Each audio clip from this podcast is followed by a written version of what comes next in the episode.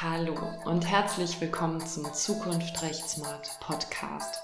Das ist der Podcast für alle, die heute den Rechtsmarkt von morgen gestalten. Ich bin Nadine Lilienthal, Rechtsanwältin, Coach und Gründerin von Liegelieb.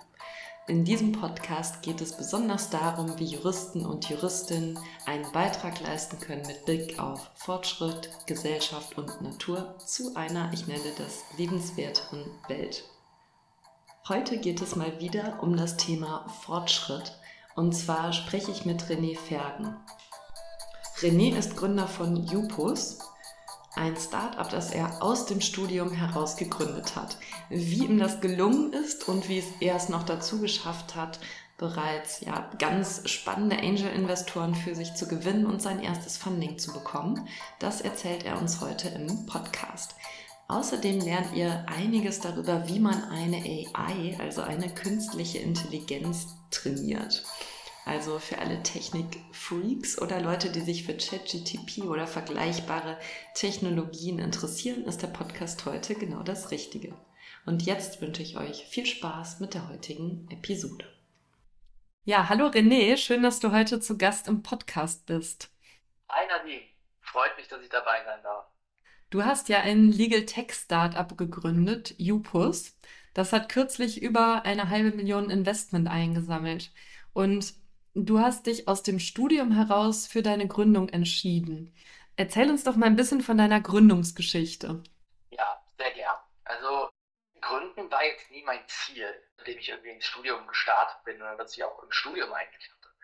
Ich wollte eigentlich schon seit meinem Schulpraktikum damals Rechtsanwalt werden und habe mich dann während des Studiums schon intensiv mit der Digitalisierung der Rechtsbranche beschäftigt. Habe da unter anderem die Legal Tech e V gegründet, so ein bisschen als Plattform in Rheinland-Pfalz für dieses Thema. Und das heißt, so die digitale Weiterentwicklung und die auch damit verbundenen Chancen irgendwie in unserer Branche, die haben mich schon immer unglaublich begeistert. Und im Rahmen des Studiums habe ich dann das eine oder andere Praktikum gemacht, was da halt machen muss, Kleinkanzleien, in mittleren und äh, auch mal in größeren. Und gerade in den kleinen und mittelständischen habe ich dann aber gesehen, dass das noch nahezu alles händisch gemacht wird, die Prozesse da. Und parallel habe ich während des Studiums ein paar Jahre im Vertrieb bei einer Unternehmensberatung gearbeitet. Vor allen Dingen auch, weil ich noch mal was anderes sehen wollte als Paragraphenzeichen. Und da gab es dann mehr oder weniger genau dieselben Arbeitsschritte. Also Infos mussten rein, Infos mussten raus, Dokumente mussten rein, Dokumente mussten raus, die in den Kanzleien. Aber in dieser Unternehmensberatung war alles super digital. Ne? Die haben das alles für sich genutzt. Und was ich dann da gesehen habe, ist, die einen super viel Zeit, Personal aufgewendet und damit verbunden natürlich auch Kosten. Und die anderen, nämlich die Unternehmensberatung, die haben nahezu dieselben Prozesse fast ohne Personalaufwand und Zeitkosten durchgeführt.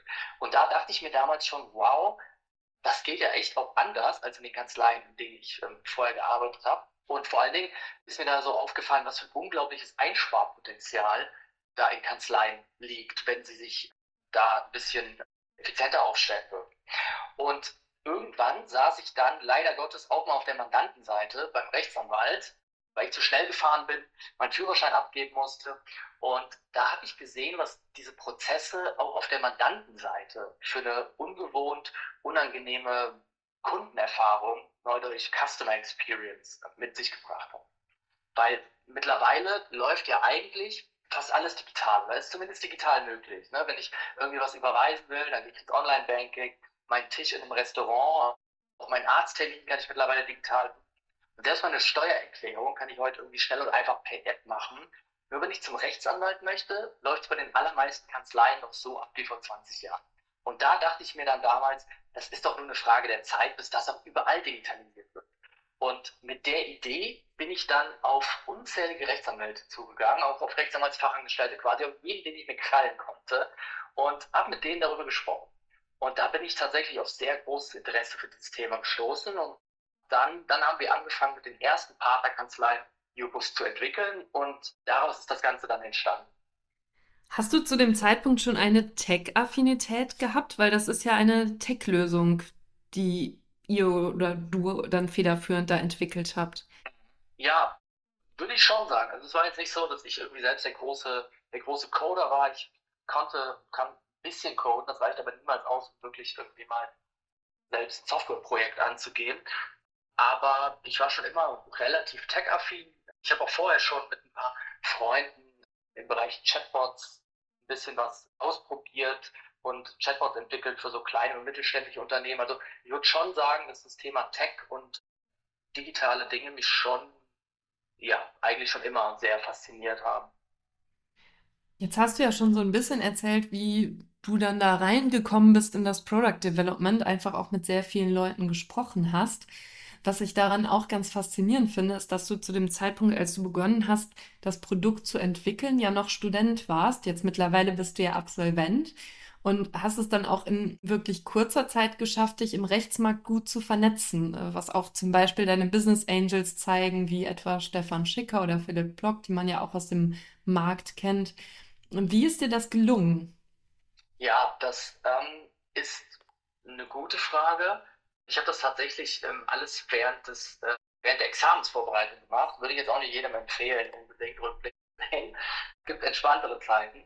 Aber ich würde sagen, das Ganze funktioniert mit so einer Mischung aus Angstfreiheit, ein bisschen Glück natürlich auch mit dem richtigen Thema und vor allen Dingen aber auch so ein bisschen aufrichtiger Neugier. Ne? Ich finde, wenn man, wenn man von außen auf unsere Rechtsbranche schaut, ich glaube, daher rührt das vielleicht ja auch so ein bisschen diese Frage, dann wirkt es oft so, als wären wir ein bisschen so eine eitle, in sich geschlossene Gruppe, ein bisschen Standesdünkel noch mit dabei. Und das kann ich aus meiner Erfahrung so tatsächlich überhaupt nicht bestätigen. In Einzelfällen vielleicht schon, aber so ähm, ähm, generell auf keinen Fall. Und mir war von Anfang an klar, dass ich von Juristen und besonders ne, für meinen Fall jetzt auch von Rechtsanwälten extrem viel lernen kann. Und gleichzeitig wusste ich aus den ersten Gesprächen, die ich so geführt hatte, dass das Thema Digitalisierung und insbesondere so automatisierte Mandantenaufnahmen und sowas für eigentlich nahezu alle Kanzleien ein spannendes Thema ist. Und so bin ich einfach rausgegangen und habe dann mit über hundert Anwaltskanzleien zu diesen Themen gesprochen. Und nahezu jeder Anwalt hatte so das Thema Digitalisierung auf dem Schirm. Also Anwälte wollen digitaler werden. Das ähm, habe ich nahezu immer gehört. Die wissen nur oft einfach nicht, wo man anfangen soll. Ne? Und wir beide, wir sind jetzt im Thema drin. Wir wüssten, wenn wir einen Bedarf hätten, nach was wir suchen müssen und auch wo. Die meisten Anwälte kommen aber nicht aus dieser Legal Tech Welt. Ne? Und da herrscht dann die Frage, wo kann ich denn anfangen? Ne? Brauche ich das fancy K I-Vertragsanalyse-Tool, von dem ich irgendwo gelesen habe? In den meisten Fällen wahrscheinlich eher noch nicht. Und so bin ich dann einfach ein bisschen angstfrei rausgegangen und habe in jedem Gespräch dazugelernt. Und ich bin da tatsächlich aber auch von Anfang an in aller Regel nicht auf Ablehnung gestoßen, sondern echt auf Interesse und auch echt auf wohlwollende Menschen, ne? Die wirklich gesehen haben, da interessiert sich jemand, der ist jung, der möchte irgendwas über meinen Job wissen und hat da eine gute Idee und sind die Leute auch echt hilfsbereit. Ne? Und mein Learning war so ein bisschen, wenn du mit aufrichtiger Neugier auf die Leute zugehst und vor allen Dingen, das ist ein ganz wichtiger Punkt, keine Angst vor einem Nein hast, ne? Weil das tut vielleicht manchmal kurz weh, aber das Leben geht weiter. Dann wird man auch tolle Gesprächspartner finden und deswegen kann ich das nur jedem raten, egal wie jung man ist oder in welcher Phase man sich befindet, man muss sich, man muss sich einfach trauen. Ne? Und die meisten Leute sind echt hilfsbereiter, als man denkt. Und um das vielleicht noch irgendwie zum Abschluss zu bringen, irgendwann äh, versteht man dann über diese ganzen Gespräche eigentlich sehr gut, wo der Schuh drückt, was die Probleme so in unterschiedlichen Konstellationen sind, was so die Wünsche von Anwälten, als Fachangestellten sind und daraus, so in Verbindung mit dem Einsatz von Yupus und der Entwicklung und den Erfahrungen, die wir da gesammelt haben, dann baut man sich irgendwann so eine echte Expertise auf in diesem Bereich, in dem es vielen aus unserer Branche noch an der Kompetenz fehlt und dann ist man auf einmal auch nicht mehr nur wie der, der Student oder der, der Jungabsolvent, der Nicht-Volljurist, sondern dann bringt man auf einmal wirklich was mit an den Tisch, was echt spannend ist. Ne? Und das ist einfach ein bisschen eine Entwicklung gewesen. Du sagst etwa hundert Gespräche und man muss auch lernen, mit dem Nein umzugehen. Wie viele Neins hast du bekommen auf hundert Gespräche, die stattgefunden haben? Also die hundert, das waren schon die, die Ja gesagt haben. Mhm, ja, ja, das habe ich ja verstanden. Also genau. wie viel wie viel hast du dann kontaktiert, um auf hundert zu kommen? Ich würde sagen, ich bin meine zwanzig bis vierzig Neins bekommen. Aber das ist wirklich, ich sage, eine Quote. Und ja, auf jeden Fall. Wenn man fortschreitet, desto besser versteht man auch, wie muss man jetzt auf die Leute zugehen, ne? Wie, was, was funktioniert eher besser, was funktioniert weniger. Das ist dann tatsächlich wieder ein bisschen Vertrieb im, im, im weitesten Sinne. Und da wird es dann wirklich mit der Zeit, werden die Nights auch ein bisschen weniger. Am Anfang sind es mehr und äh, mit der Zeit verringert sich das. Also ich würde sagen zwanzig bis vierzig mhm. Nights. Und wo hast du die Kontakte dafür gefunden, von den Menschen, mit denen du dann gesprochen hast? Was ich auch relativ schnell gelernt habe, dass es sich wirklich lohnt, mit jedem zu sprechen. Ne? Und es kommt gar nicht drauf an, ob das jetzt irgendein Praktikant in der Kanzlei ist oder ob das der Partner ist. Man weiß nie, wofür es gut sein könnte, ne? Wen der wiederum kennt und dann wird das weitergeleitet. Das heißt, es kam ganz, ganz viel aus Gesprächen mit allen Leuten, die ich finden konnte. Und das war teilweise was, was über meine Uni-Kontakte damals zustande kam, ne? Mit irgendwie lokalen Kanzleien in Trier. Das war aber auch ganz, ganz viel LinkedIn. Das war wirklich ein, ein Tool, was mir extrem viel gebracht hat, ne? Wo man auf die Leute zugehen konnte, wo man vielleicht auch durch Beiträge, die man geschrieben und kommentiert hat, schon mal so erste kleine Berührungspunkte hatte. Und dann war der Kontakt quasi jetzt auch nicht mehr so ganz aus der Kalten. Und darüber, genau, ist dann auch relativ viel entstanden. Ja, das hätte ich jetzt auch getippt. Wir haben uns ja auch über LinkedIn kennengelernt und du hast ja da auch in kurzer Zeit durchaus eine sichtbare Präsenz aufgebaut. Von daher wäre das jetzt auch meine Vermutung gewesen, dass zumindest ein Teil der Kontakte dann auch über diesen Weg zustande kam. Ja, genau. Das war definitiv, ist das ein Tool, was ich jedem empfehlen würde, wer da Gesprächspartner sucht. Was sind da so, würdest du sagen, sind da so deine Learnings, sich in kurzer Zeit ein Profil aufzubauen und dann auch selber gesehen zu werden? Ich würde sagen, das allererste ist tatsächlich einfach mal anzufangen. Ne? Weil ich äh, spreche regelmäßig mit Leuten, die sagen, ja, ich würde auch gerne, aber ich weiß ja gar nicht, was soll ich posten. Und man ist dann so ein bisschen überwältigt davon, wenn man so in die neue Welt reinkommt. Und ich würde sagen, das, das Wichtigste ist erstmal, sich einfach mal zu trauen, einfach mal was zu posten. Man hat, man hat immer irgendein Thema, was spannend ist, was einen ja auch selbst beschäftigt. Ähm, und dann einfach mal anzufangen. Das heißt, selbst posten ist, glaube ich, was, was extrem viel bringt, auch um zu verstehen, wie LinkedIn funktioniert. Was kommt gut an, was kommt nicht so gut an. Und auf der anderen Seite würde ich aber auch viel in den, in den Dialog gehen oder beziehungsweise ins Kommentieren gehen, ne? In den Austausch mit den, mit den anderen Nutzern in meiner Branche oder in der Branche, mit der ich Kontakt aufnehmen möchte. Also ich würde versuchen, da wirklich ähm, viel zu kommentieren, viel in Diskussionen zu gehen. Das ist bei uns Juristen ja sowieso gerne gesehen. Und wird das aber nicht einfach nur um des Kommentierens willen zu machen, sondern tatsächlich auch, wenn man wirklich was beizutragen hat, ne? Wenn man irgendwas spannend findet und Gedanken dazu hat, das wirklich teilen, das funktioniert sehr, sehr gut. Und dann würde ich als dritten Step sagen, wenn man die beiden Punkte befolgt, dranbleiben. Ne? Also das wirklich durchziehen, irgendwie mal regelmäßig was posten, da bin ich tatsächlich auch nicht das beste Beispiel für, aber zumindest nicht aufhören, ne? Nicht irgendwie einmal und dann in drei Monaten wieder so.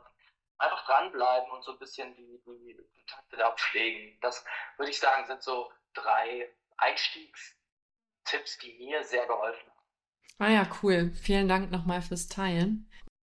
Ich mache mal wieder einen kleinen Dreher zurück zur Technologie, weil wir wollten ja heute auch insbesondere über Fortschritt sprechen. Wie funktioniert die Technologie von Yupus, die ihr entwickelt habt? Ja, also ich würde da vielleicht mal, um das besser erklären zu können, einen Schritt rausgehen und würde bisschen über die Probleme sprechen, die wir, die wir versuchen zu lösen. Wir haben nämlich zwei große Probleme in Kanzleien entdeckt, in deren Lösung einfach ein riesiges Potenzial für Kanzleien steckt. Als erstes Mal haben wir gesehen, dass die meisten Leute, die heute einen Anwalt suchen, diese Suche online starten, über Google zum Beispiel. Und trotzdem tun viele Kanzleien, die allermeisten würde ich fast behaupten, eigentlich noch nichts dafür, diese Leute, die dann auf ihre Websites vielleicht kommen, auch zu Mandanten zu verwandeln. Und die Folge ist, dass so achtundneunzig bis neunundneunzig Prozent der Besucher von so einer durchschnittlichen Kanzlei-Website wieder die Seite verlassen, ohne am Ende Kontakt aufzunehmen. Und das ist so das Problem Nummer eins, dass potenziell lukrative Mandanten einfach keinen Kontakt aufnehmen, dass dafür nichts getan wird, obwohl da ein Riesenpotenzial ist. Und Problem Nummer zwei startet dann, wenn doch Anfragen reinkommen, sei es über das Telefon, über E-Mail oder über Kontaktformulare, weil dann beginnt nämlich der ganze Spaß des händischen Onboarding. Dann fängt man an, Informationen zur Sache einzuholen, Dokumente anzufordern, Sachen zusammenzutragen, nachzufassen, Termine zu vergeben, und Akten anzulegen und so weiter und so fort.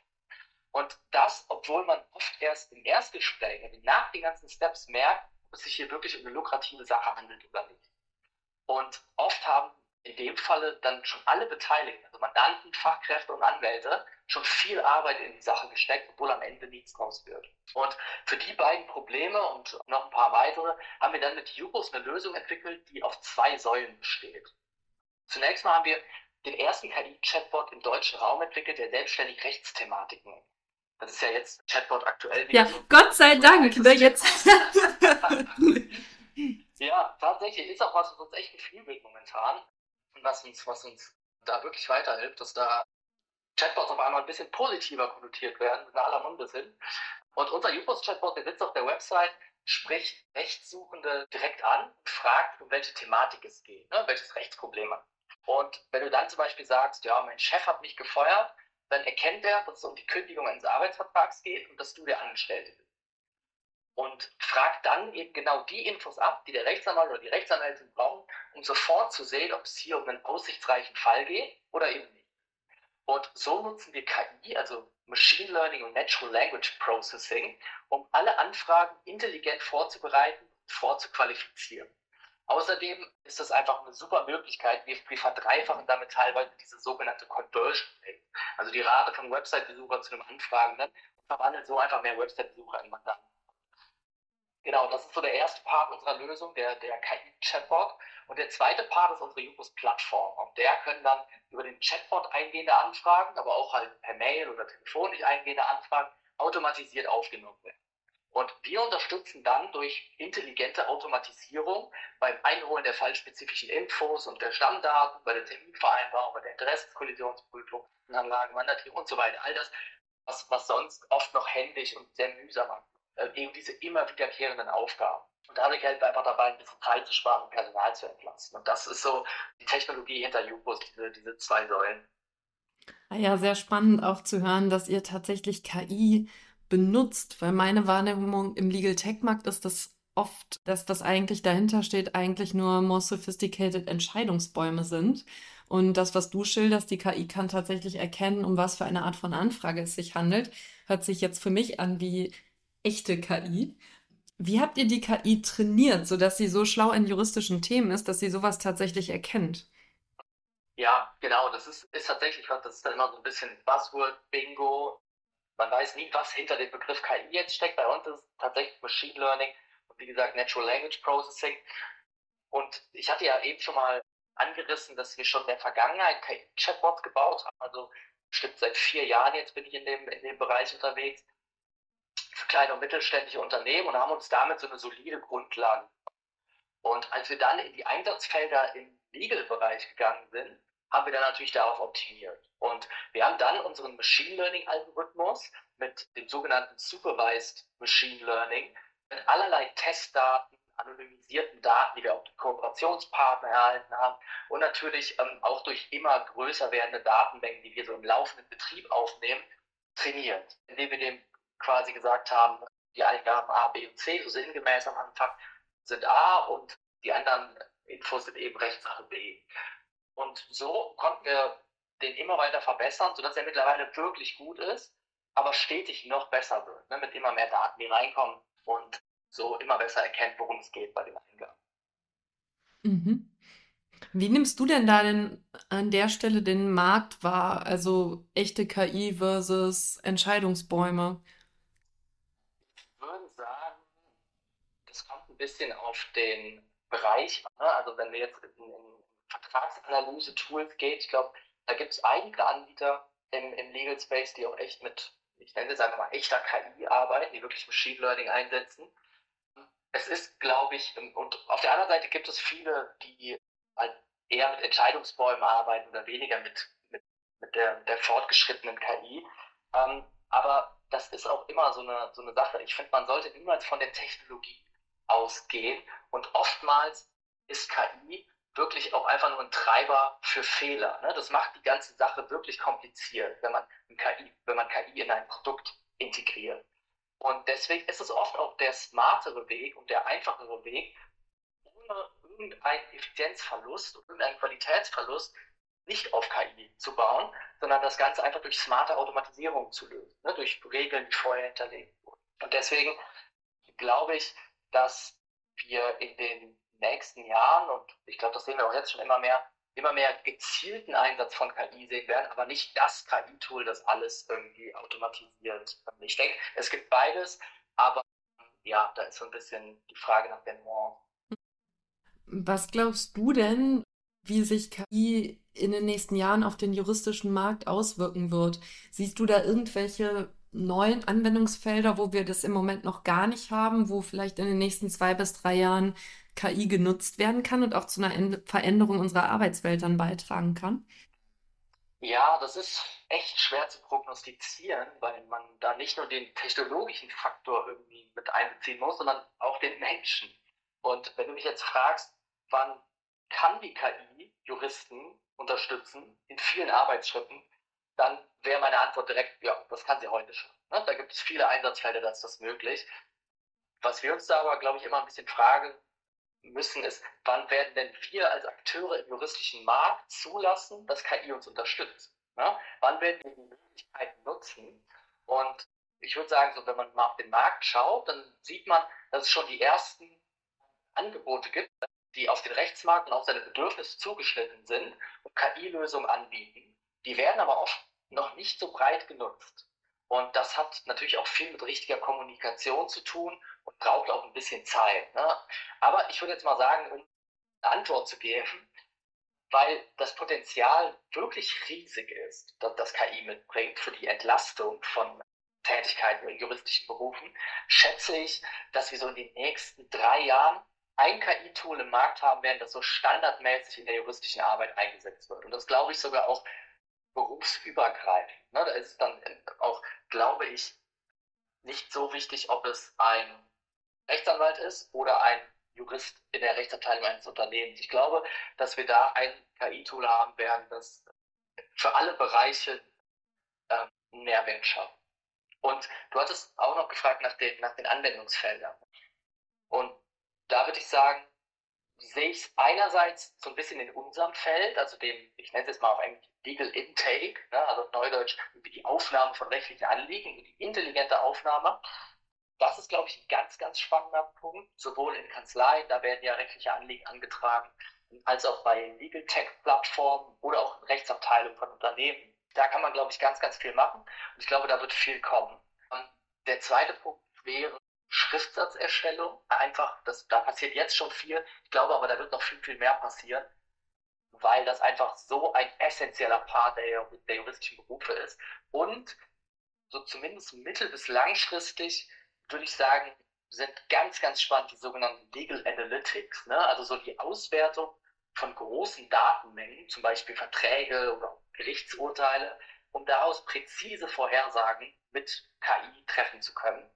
Dazu fehlt uns jetzt Stand heute einfach noch die Datenmenge, insbesondere was Urteile angeht. Das ist ja nochmal so ein, so ein Diskurs und so ein Problem für sich. Aber ich glaube, mittel- bis langfristig wird gerade Letzteres echt ein, könnte echt ein Gamechanger werden. Hm. Ja, ich bin mal gespannt, ob wir da vielleicht auch von den großen Inhabern der ganzen juristischen Informationen, vielleicht von Juris und Beck Online ein Tool sehen. Also aus meiner Sicht wären die ja prädestiniert, was zu erstellen, weil die haben ja doch nochmal sehr viel spezifisches Know-how, was man ja in so einem juristischen Tool im Idealfall auch gerne hätte. Also eigentlich finde ich, ist das so ein bisschen Open Floor, dass die das irgendwie angehen, ob alleine oder dann mit kompetenten Partnern, falls da die Technologie in-house vielleicht noch nicht da ist. Ja, definitiv. Das ist ein ganz spannender Punkt. Ich glaube, dass die da auf einem echten Datenschatz sitzen. Ich weiß natürlich nicht genau, wie groß der jetzt mhm. ist, aber wenn jemand auf vielen Daten sitzt, dann, dann dieser Anbieter und da kann man eine Menge draus machen. Ja, ja total. Mhm. Also, ja. Ich habe jetzt gerade eher so für mich darüber nachgedacht, weil ich das so schon erstaunlich finde, auch wie wenig Innovation einfach bei diesen Tools zu sehen ist. Das hat sich wirklich in den letzten Jahren einfach überhaupt nicht geändert. Also es funktioniert wirklich noch genauso wie vor Jahren und wie vor Jahrzehnten, also Juris und Beck Online. Und das ist schon irgendwie interessant, dass es möglich ist, dass das hauptsächlich und von doch allen Anwälten irgendwie genutzte Tool sich im Wesentlichen gar nicht großartig verändert hat in den letzten Jahren und Jahrzehnten. Ja, das hängt vielleicht auch ein bisschen damit zusammen, dass wenn man keinen Leidensdruck hat, aus dem man sich verändern muss, dann passiert das oftmals auch nicht. Ne? Wenn man da irgendwie eine, so eine halbe Monopolstellung hat und alles läuft, dann ist es vielleicht was, ja, wo man gar nicht so große Anreize hat, irgendwas fundamental zu ändern. Ob das dann am Ende auch die richtige Strategie ist, wird sich zeigen. Ähm, und ob da vielleicht doch noch irgendwie eine große Änderung kommt. Ich sehe es aber genauso wie du. Da steckt echt viel Potenzial drin, gerade auch was die, was die Suche angeht. Und es gibt ja jetzt auch immer mehr Legal Tech Startups, die genau in dem Bereich rumkommen, ne? Die K I nutzen und sich als Recherchetool clever anbieten und da auch echt coole Lösungen. Ja. Was treibt dich persönlich an, als Gründer und ja, dich in diesen Bereich zu bewegen? Ja, das ist eine sehr gute Frage. Ich würde sagen, was mich so am Rechtsbereich, der ja für viele Außenstehende gar, gar nicht mal so sexy ist, ähm, was mich daran wirklich so begeistert ist, dass wir in einer Branche sind, die sich so in den letzten hundert Jahren wirklich kaum verändert hat. Ne? Das fängt bei der Ausbildung an und zieht sich dann weiter bis, bis ins Berufsleben. Und wir sind aber jetzt gerade an einem Punkt, meiner Meinung nach, an dem sich was tun muss, weil die Justiz überlastet ist, weil es einfach neue Player auf einmal auf dem Markt gibt, die so ganz neue Dynamiken reinbringen, neue Konkurrenten und so weiter, jetzt zum Beispiel auch im Rechtsanwaltsmarkt. Und da einen kleinen Beitrag zuzuleisten, da die Möglichkeit zu haben, in so einer spannenden Zeit mit dabei sein, zu sein und so einen kleinen Anreiz dazu zu bieten, diese Zukunft mitzugestalten, das ist was, was mich unglaublich begeistert, dass man da so ein bisschen seinen, seinen Fingerabdruck hinterlassen kann und ein bisschen auch dafür sorgen kann, wenn man immer nur sagt, ah, die Anwaltsbranche oder die juristische Branche, die Rechtsbranche, da tut sich so wenig, dass man aber hingehen kann und sagen kann, ja, dann gucke ich doch mal, ob ich da nicht was ändern kann, ob ich nicht dafür sorgen kann, dass vielleicht ein bisschen Effizienz geschaffen wird, dass das Ganze moderner wird. Ne? Und, und sei es nur zu einem ganz kleinen Prozentsatz, indem man irgendwas anstößt, das finde ich unglaublich faszinierend und das ist ein ganz großer Treiber für mich, hier jeden Tag aufs Neue irgendwie das Beste zu geben. Ja, das kann ich total gut verstehen. Also diesen Transformationstreiber habe ich auch in mir, dass ich einfach gerne diese Veränderung anstoßen möchte, weil man so sehr spürt, wie es so über seine Zeit ist, wie es im Moment noch abläuft. Oft jedenfalls. Ja, genau.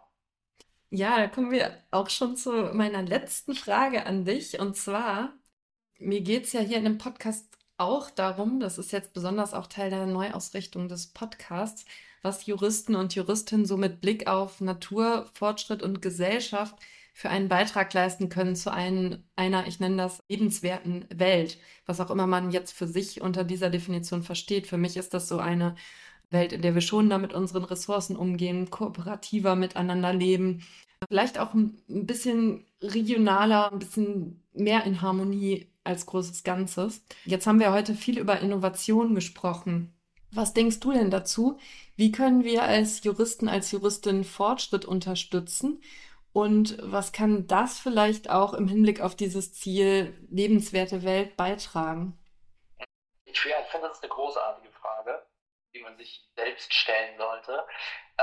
Und also ich denke, so als Juristinnen und Juristen sind wir eigentlich in einer großartigen Situation, weil einerseits sind wir dazu fähig, mit, mit unserer rechtlichen Expertise, die ja fast überall gebraucht wird, in nahezu jeder Richtung uns unterstützend einzusetzen. Ne? Durch Unterstützung von gemeinnützigen Vereinen oder N G Os. Ich, ich habe zum Beispiel während des Studiums die Ausbildung zum Berater in der Refugee Law Clinic gemacht. Ne? Und obwohl ich nur Student war, konnte ich da echt was Gutes tun. Und das war, war ein super Gefühl, dass man das einmal in der Praxis irgendwie anwenden konnte und andererseits damit dann wirklich auch nur im ganz Kleinen was, was bewegen konnte, ne? was, was machen konnte.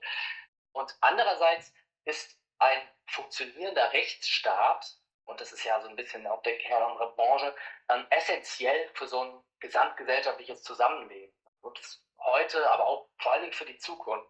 Und das heißt, auch wenn wir jetzt in unserer Branche bleiben und uns dort einsetzen für eine Modernisierung, für eine Optimierung, dann können wir wirklich das Leben vieler Menschen verbessern. Und da fallen mir jetzt als Beispiel ein, weil ich es eben schon mal kurz angesprochen hatte, der Einsatz für eine moderne, funktionsfähige Justiz oder auch für einen fairen und einfachen Zugang zum Recht für jeden. Ne, das sind so Dinge, da kann man sich innerhalb der, der Rechtsbranche in seinem Beruf für einsetzen und ähm, da wirklich eine Verbesserung schaffen.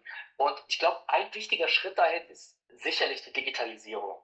Und da würde ich sagen, es ist richtig und wichtig, dass wir als Juristen dabei immer die Gefahren und Risiken im Blick haben, denn die gibt es. Ne? Und das ist auch ein bisschen unsere Aufgabe, das im Blick zu haben.